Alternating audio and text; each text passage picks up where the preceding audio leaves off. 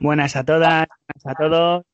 Bienvenidos al, quinto episodio de Nostalgia Beat, un podcast donde nos gusta acercar a la gente la nostalgia, nos gusta hablar de temas, sobre todo del, sobre todo del pasado, cómo empezamos en, en algo, o sea, ir sacando temas, temas a elegir por el invitado, con el único fin de tener un, un chute de nostalgia. Hoy tengo como invitada a una, a una amiga mía, se llama Mónica y el tema que vamos a tocar hoy va a ser el tema de, de, los libros y de la lectura. Y luego hablaremos de su profesión, que es una profesión para la gente que nos gusta mucho los libros, es una, una profesión preciosa. Mónica, ¿qué tal? ¿Cómo estás? Buenas tardes, tío. ¿Qué tal? ¿Qué tal? ¿Cómo estás? Bien. Bueno, pasando la cuarentena encerrada como todos, igual de jodida. Bueno, pero lo estás llevando bien? Sí, sí, sí, no, no me quejo, no me dejo, estoy entretenida. Por lo menos tengo cosillas que hacer, que hay gente que lo está pasando peor, tío. No me puedo quejar. Bien. ¿Tu familia, tú qué tal? ¿Todos bien? Bien, sí, todo, todo el mundo bien. O sea, todo el mundo tirando para adelante, sin, sin casos ahí ni sospechosos siquiera, así que, así que nos damos con un canto en los dientes. Muy bien, me alegra mucho. Yo la verdad no te voy a engañar con un poquito de miedo, cuando voy a, cuando salgo a currar, que estoy saliendo dos tardes toda la semana. Pero bueno, de momento me, me encuentro bien. Bueno, tú me conoces bien, sabes que soy un poco hipoco, hipocondriaquillo. No, un poquito nada más. Un poquito nada más. Pero bueno, pues nada, el tema que hemos elegido es el tema de, de, los libros. ¿Cuál es el primer libro? O sea, que tú recuerdes, no el primer libro que te leíste, pero el primer libro que tú dijiste, hostia, este libro va a hacer que me guste más la lectura o que tú digas, hostia, esto me, me gusta. Y luego te contaré yo cómo empecé la lectura, que te vas a reír. Venga, no, pues la verdad es que lo tengo súper claro. O sea, el, los libros me han gustado siempre, pero hubo un momento, yo tendría ocho o nueve años, una cosa así, que mi madre compró la colección entera de los libros de Julio Verne y justo llegaron antes de verano. Y un día que estaba lloviendo mogollón en la calle y típico día de verano que no vas a ir a ningún lado, me senté con, con Viaje al centro de la Tierra. Un clásico. Y, ostras, pues hasta que no acabé el libro no salía a ningún lado. Y ya de ahí, o sea, es que me marcó mogollón. O sea, ya de ahí era pues un libro detrás de otro.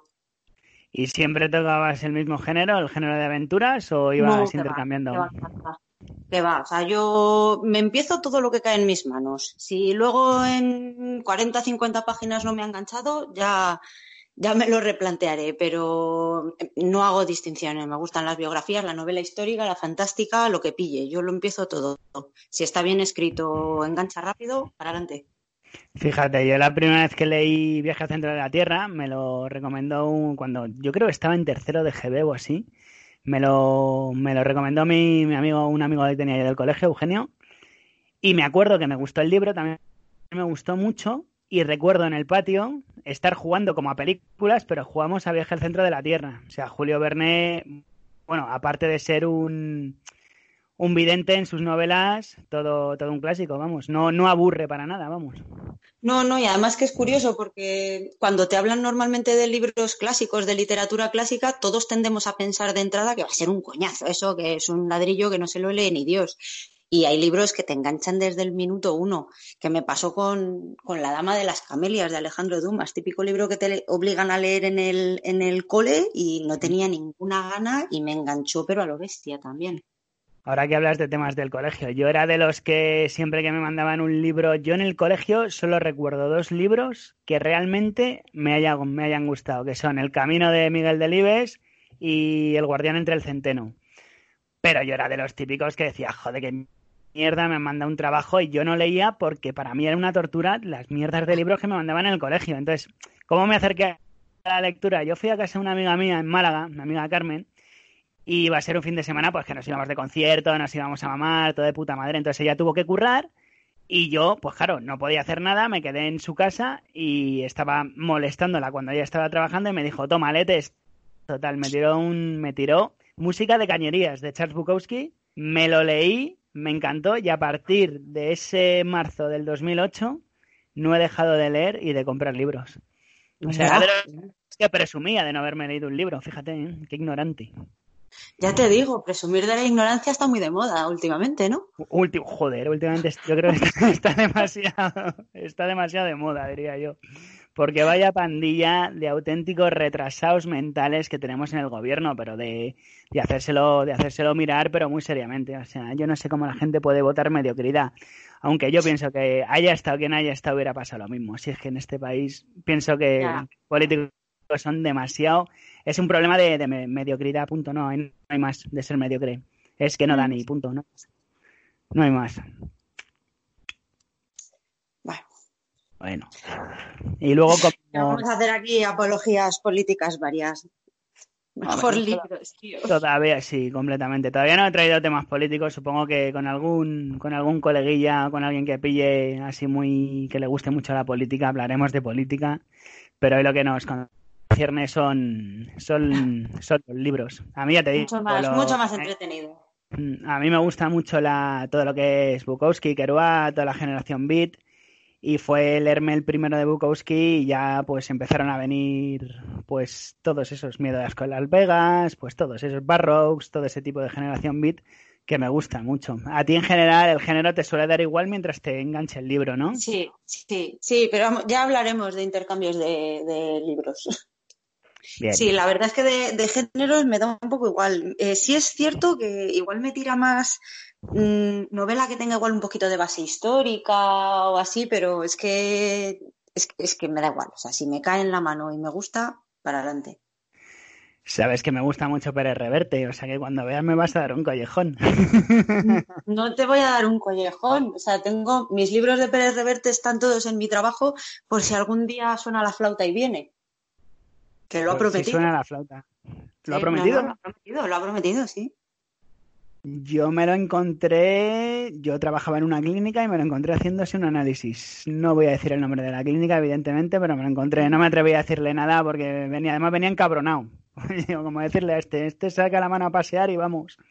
No, yo no voy a decir tampoco el nombre del curro, pero tenemos una muy buena clienta que es amiga de él de toda la vida y ya le he hablado del, del sitio del taller y él ha prometido venir que bueno, eh, coméntanos qué profesión tan bonita tienes. Pues la de la restauración de libros. Así, rata de biblioteca para todo. O sea, súper, súper claro además. O sea, cuando yo empecé a estudiar restauración, que había cinco especialidades distintas, otra cosa no lo sé, pero lo de que iba a ir para documento gráfico lo tenía claro desde el minuto uno. Siempre. Antes incluso de pasar. ¿no? La... Sí. A, mí me parece una, una, profesión preciosa, ¿eh? O sea, mucho pues mejor que la mía, seguro. Pues es satisfactorio, tío. O sea, te llegan unas cosas que están hechas una mierda y cuando terminas el trabajo y ves la foto de antes y, cómo lo has dejado, dices, tía, y esto lo he hecho yo, tío. Esto lo he hecho yo. ¿Cuál ha sido el libro más antiguo que habéis tenido para restaurar? ¿O de los más ah. antiguos? Uf, a ver.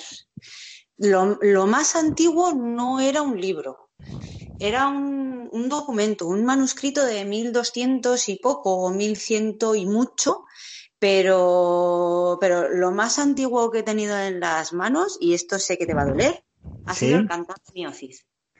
El original del Cantar de Miocid de la Biblioteca Nacional. Fíjate, o sea, eso teníais que ir con manos de seda, vamos. Ojalá, sí, con los guantes y que no le respires encima y, y, y si haces bromas al respecto del libro te miran mal todos en la biblioteca. Pero eso, la verdad es que fue un lujazo, o sea, fue una oportunidad única, porque es un libro que nunca sale de, de la cámara acorazada donde lo tienen guardado, ahí súper estable en conservación y demás. Y casualidad que estaba yo allí trabajando cuando, cuando lo solicitaron en préstamo para una exposición y lo subieron al, laboratorio de restauración para hacerle pues todas las pruebas, el informe del estado para ver si se prestaba o no, o lo que sea. Si no, es que son cosas que no las vas a oler en tu vida, si no. Lo que daría yo por ver lo que hay en esa cámara corazada pues o en la biblioteca del Vaticano, lo que tiene que haber ahí, madre mía. Ya te digo. ¿Os llevó mucho a restaurarlo? No, no, ese no se restauró. La verdad es que el papel de ese libro está súper bien, el papel tiene una calidad espectacular, pero la tinta no está bien, porque las tintas de esa época se van con mucha facilidad, se, se, pierden con la luz. Y, en realidad a ese libro no había que hacerle nada, lo único que querían era un informe para, para decidir si lo prestaban o no lo prestaban. En realidad no, o sea, lo manejamos, lo vimos, pero, pero no se le hizo ninguna intervención. En el momento, sé que se ha intervenido después y ha estado expuesto hace unos meses en la Biblioteca Nacional. Joder, pues no está, la verdad es que no está nada mal. ¿Y el, el, el libro más caro que os haya costado que hayan tenido que pagar más por él, por restaurarlo? Libro, documento, lo que sea. Joder, ahí me pillas. A ver. Pues que al, final hay cosas que a mí, o sea, de precios finales no me hables, o sea, porque, porque hay cosas que ya se me escapan porque tampoco dependen de mí. Pero como trabajos arduos, que yo sé que han sido una pasta y demás, pues diría las cartas de los Reyes Católicos, que esas las hicimos hace más o menos un año. Y luego, creo que ya te comenté, un, libro de Gutenberg que en realidad lo que tenía era un, cierre estropeado, pero lo querían, lo querían vender, lo iban a sacar a subasta y ese salía a subasta no sé si por 60 o 70 euros de precio de salida. Fíjate. Fíjate. ¿Y habéis tenido algún cliente que os haya pedido discreción? Eh, por algún libro prohibido o alguna historia que haya que ir al restaurante, no lo digas, no hace falta que lo digas, pero sí eh, tenéis clientes. Eh, hemos trabajado con un guardia de seguridad en, en el taller, porque sí que trabajamos para sitios que la documentación que llega al taller es digamos, de alto secreto y tenemos que firmar acuerdos de confidencialidad y, y, sí, sí que en una ocasión concreta trabajamos con un vigilante de seguridad que se quedó con el taller con, en el taller con nosotras desde, desde primera hasta última hora y durante todo el tiempo que tuvimos esos documentos allí. ¿Estaba muy encima o se salía a echar los cigarros? No, no se salía a echar los cigarros, estaba una, una estatua en la puta puerta, tío. Aguantó el notas, nos dijo, venga, que me fío de vosotras, me voy a tomar una. Sí, sí, sí, nada, o sea, hasta comía con nosotras. Hostia. Sin estar vosotras trabajando y el tío ahí metido. Ah, claro, es que el tío no se podía marchar de donde estaba la documentación. Y si nosotras comíamos en el taller, el tío comía con nosotras. ¿Se os penaliza mucho si estropeáis algún, algún libro o algún documento?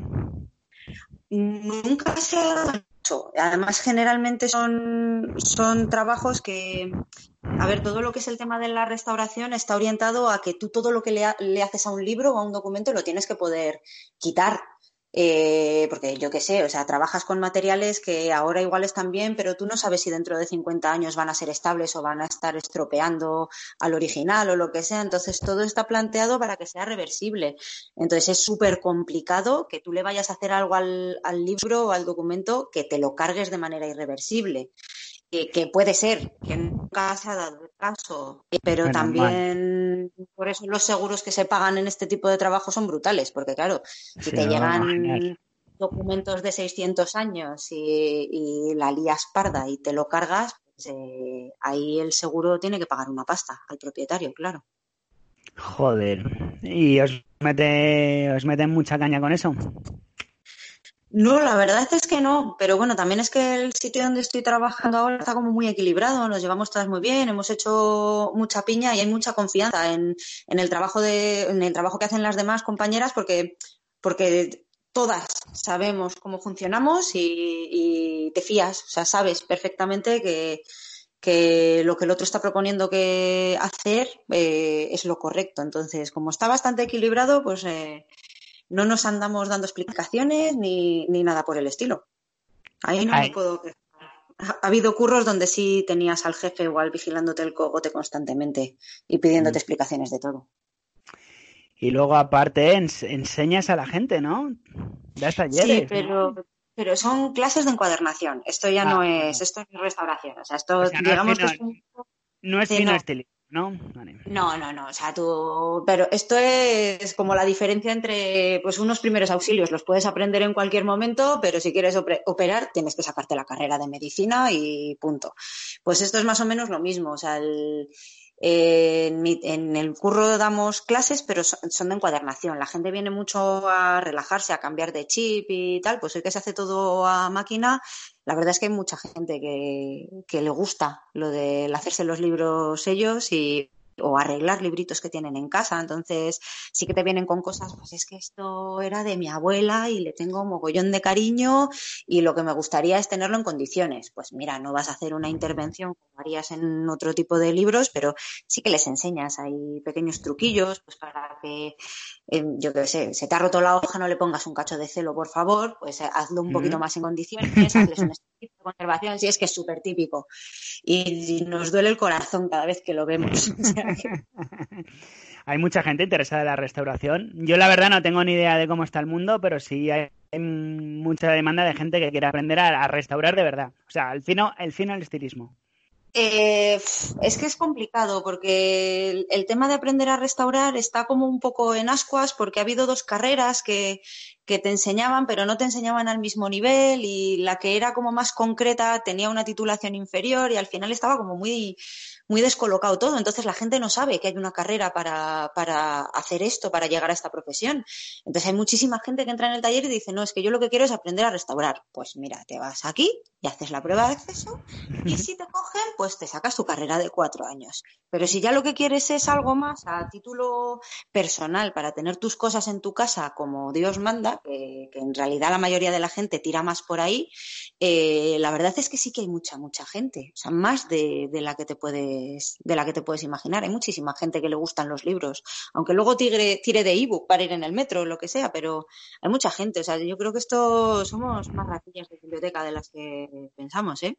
Yo, ese es un tema que te quería sacar. Yo soy una persona que soy completamente anti, que sí, que es muy cómodo y demás, pero soy completamente anti Kindle. Es un elemento que debería erradicarse el, del, de la faz de la tierra. Vamos, el libro hay que comprarlo, hay que palparlo, hay que olerlo hay que tenerlo. Bueno, pues yo tengo. Si quieres ya luego cuando acabemos esto me puedes dejar de hablar. No, me no, coño, no. no lo sabía que tenías Kindle. Yo, tengo no tenías. tema práctico. O sea, pero yo reconozco, yo, yo el libro me lo voy leyendo ahí porque al final en el metro es lo más cómodo. Te estás acabando uno, te vas a empezar otro y no vas a ir con dos ladrillos en, en, la mochila o lo que sea. Entonces es muy práctico. Pero yo, lo, yo lo hago. el libro me lo compro. El libro me ha gustado, me lo compro. Igualmente, tengo mogollón de libros en las estanterías que están con el plástico puesto porque yo ya me los había leído antes de comprármelos. Ya he visto la, he visto por foto la, biblioteca que tienes en, casa y me gustaría fijar ahí. Me gustaría fijar ahí a ver qué tienes. Porque tiene buena falta mogollón de cosas, porque claro, tanta mudanza, tanta historia y donde mi madre hay mogollón de cajas todavía con libros que, que me está dando miedo, igual hasta me falta espacio. Bueno, que tienes la casita muy apañada, o eso parece. ¿eh? ¿Eh? que tienes una buena terraza para sentarte a leer mientras te da el sol y te tomas un tintorro ahí cojonudo. La vida que me está dando estos días poder sentarme a leer ahí, tío. Sí, ahora que llevamos tres o cuatro días que está haciendo de puta madre, qué lástima. Qué lástima no poder salir, pero bueno. en fin, bueno, vamos a salir lo que nos dejan, pero es, es nada. Y aparte otro libro que leíste de pequeña que dijiste tú, joder, o sea, que dime tres o cuatro libros que, o sea, que te hayan encantado de, pequeña. de pequeña, pues al final yo creo que todos hemos leído más o menos lo mismo, los típicos libros del barco de vapor y, sí, el clásico caramelos de menta, Aniceto el vence canguelos, los clásicos del barco de vapor. Sí.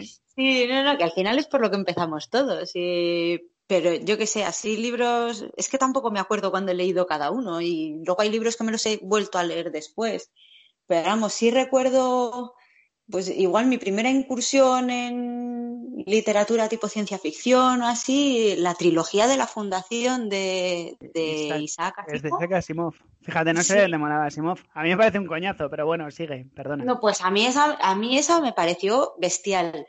Pero, pero claro, me pareció bestial la segunda vez que me la leí. O sea, cuando me la volví a leer me di cuenta de que me había perdido mogollón de cosas en la primera tanda de lectura. Pero claro, también si, si te lo lees igual demasiado de ñajo, pues no. Y luego, así como curiosidad, me acuerdo que me compraron mis padres, había una colección que se llamaba La Biblioteca de los Jóvenes Castores. Aquí ya te estoy diciendo, o sea, que yo qué sé, o sea, que igual acababa de aprender a leer y eran libros más orientados a pues experimentos caseros y cosas así. Mm. Y, joder, yo, me gustó mogollón, pero no me terminaron de comprar la colección entera porque se levantaba mi madre los fines de semana y se la había liado parda en la cocina para poner a prueba cualquier experimento de, y esos me los acabaron escondiendo. Fíjate dónde estarán aquellos libros, tío. Joder, que te escondan los libros, ¿eh? Yo no he conocido ningún caso de, nadie que le hayan escondido los libros. Hombre, sí, depende Pero para que, dejase de liarla.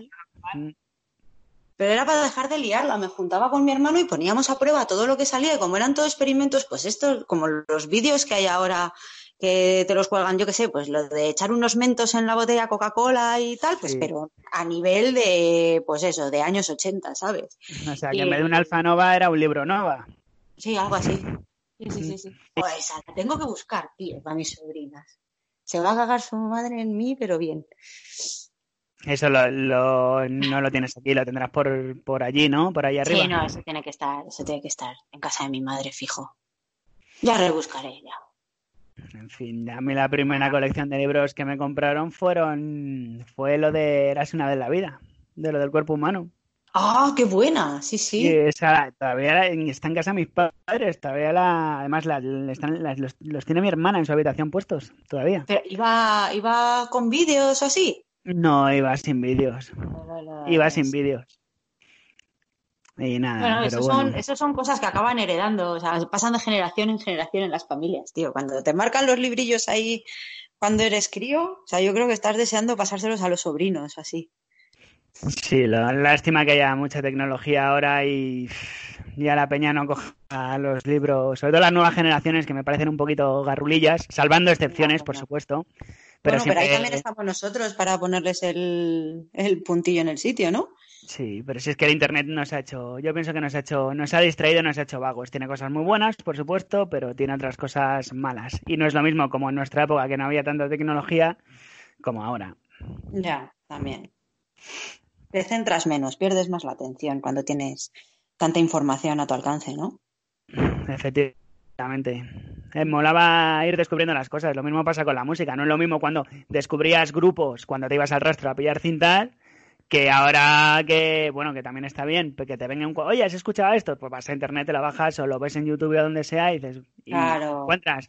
Molaba más esa magia de ir descubriendo las cosas, que es una cosa que sé que en el tema de los, de los libros y de la música se ha perdido mogollón. Mm. Sí, la verdad que sí, sí, porque ahora, antes era pues eso, el coleguita que te pasaba, el libro, el, el disco, el cassette o lo que fuera, y te lo escuchabas y tú ya decidías si te molaba o no te molaba o te leías el libro y ya veías. Pero sí es verdad que hoy es que está todo tan ahí al alcance. O sea, ya no es que te fíes del gusto del colega para ver si, si tiras, te lo lees o lo escuchas o no. Ya son las mismas sugerencias que te van saliendo en internet cuando pones una cosa, tío.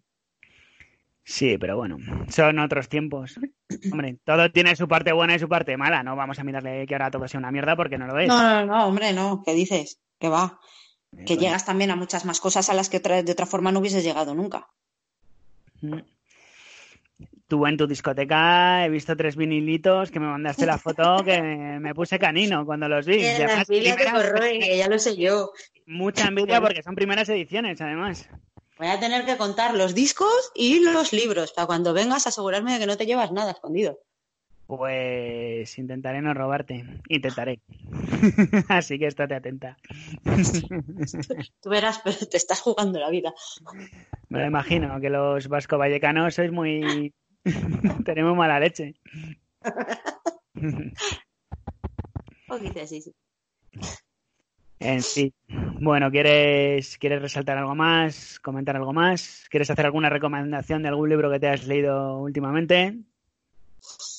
Mm, pues mira, sí, voy a recomendar los que le estoy recomendando a mis vecinos aprovechando el encierro, que estoy aquí pasando literatura. Eh, la trilogía de Martín Ojo de Plata de Matilde Asensi, que es oh, escritora actual. Qué buena, la tengo has leído? Hombre, genial. Tengo el libro entero que te recopila todo y los tengo por separados. Son buenísimos. De esa mujer casi cualquier cosa. El último que ha sacado también está muy interesante, de Sakura. Y yo qué sé, y así como clásico, pues yo diría que casi cualquier cosa de Edgar Allan Poe. A lo mejor, pues las aventuras de Arthur Gordon Pym, que para mí ha sido eh, pues igual uno de los finales de libro más chocantes que me he encontrado en mi vida. ¿Ese te suena? ¿Te lo has leído? No, ese no me lo he leído. Gordon Pym. Mm. Una pasada. Mm. Me la apunto. Yo voy a yo voy a recomendar otro libro. Es un libro, es un clásico, pero yo pienso que para mí no es que sea el mejor libro que me haya leído. Bueno, es uno de los mejores, evidentemente, si no lo recomendaría. Pero que me haya transmitido tanta inmersión, tanta. que haya compartido los mismos sentimientos que el protagonista, yo creo que El Guardián de Centeno es un libro que una vez al año me lo tengo que, me lo tengo que leer. O sea, yo nunca, fíjate, voy a, voy a destapar una, una curiosidad mía. El único libro en mi vida que me he leído y se me han caído las lágrimas, la, solamente la primera vez que lo leí, fue El Guardián entre el Centeno. Que te lo habrás mm. leído, supongo. Sí, sí, me lo he leído, sí. Me encanta. Ese libro me encanta completamente. Pues, ¿quieres añadir algo más, Mónica? Pues eh, no, esto ya sabes cómo va. Se te ocurren las cosas a posteriori, pero ahora mismo nada. Bueno, ha sido con este pod, vamos, queremos animar a la gente a, que lea más y simplemente pues quería compartir con la gente pues pues el tema de los de los libros y de la lectura que es un tema que, que realmente tanto a Mónica como a mí nos, nos gusta bastante y por dar no hacer siempre los podcasts de los mismos temas, pues quería sacar un poco el tema de, los libros, que también me parece un tema bastante interesante. Sobre todo cómo, cómo se hacen, como está explicando Mónica. Y cómo se, cómo se restauran. Pues muy bien, Mónica. Bueno, una cosita antes para terminar. A ver. Musicalmente, musical, hemos recomendado libros, pero también hemos tocado así un poquito de pasada el tema de la música. Eh, ¿Qué estás escuchando ahora? ¿Haces alguna recomendación? Porque además eh, tú, viviste los años crudos. Sí, señor. Yo viví los años crudos y además de primera mano, que tenían mis padres un barroquero ahí, desde el 79 hasta el 91. Así que los 80 en pleno. En pleno zafarrancho, o sea, zona caliente. ya ves. Ya ves. Así que al final, como resultado, soy súper ecléctica con el tema musical. Escucho de rock para arriba casi lo que me echen. Y últimamente, no sé por qué será, me ha dado por el hardcore, ¿no? Sí, por ahí se rumorea que escuchas un podcast, ¿no? Sí, ¿no? Mi otro podcast, 16 bombas. Te has hecho asidua, ya has empezado a buscar grupos de hardcore. Muy bien. Sí, porque no era tampoco un género que tuviese muy controlado y oye, nunca está mal ampliar horizontes. Efectivamente. De pequeña, ¿cuáles eran los grupos que te gustaban? 14, 15 años te hablo. Con los que empezaste tú a pillar. 14, 15 años, eh, pues, pues, casi todo lo que se escuchaba en plan punk o rock radical, así aquí español. Yo soy del País Vasco, tío, y he vivido conciertos en el Gasteche, pues a punta pala. Mm. Y era lo típico de allí. O sea que yo qué sé, pues en esa época mogollón de SA también, sociedad alcohólica, y yo qué sé, Sutagar, cosas así. Joder, Sutagar. J que ir a vaciarte. ese, tema, ese tema mola mucho. Es el único que me sé de ese grupo, ¿eh? ese tema mola mogollón. En fin. Pues nada, Mónica, muchas gracias por tu tiempo. A ti. Y que sigas con el podcast tan estupendamente y yo qué sé, ampliando curiosidades y recordándonos nuestros momentos de morriña a todos. Perfecto, espero que no sea el, el último al que vienes a participar. A ver si monto uno de... Montamos uno así de política y te animas. ¡Ostras! no sé, igual, igual suelto cosas un poquito, no sé, ilegales, inmorales. En fin, no sé cómo terminará todo esto, pero vamos, yo espero que, todo termine lo antes posible y, que surja un milagro y que termine bien, porque madre mía. Ya, bueno, está complicado el tema, sí. Pues nada, Mónica, muchas gracias. A ti, Luis. Vale. Hasta luego. Adiós.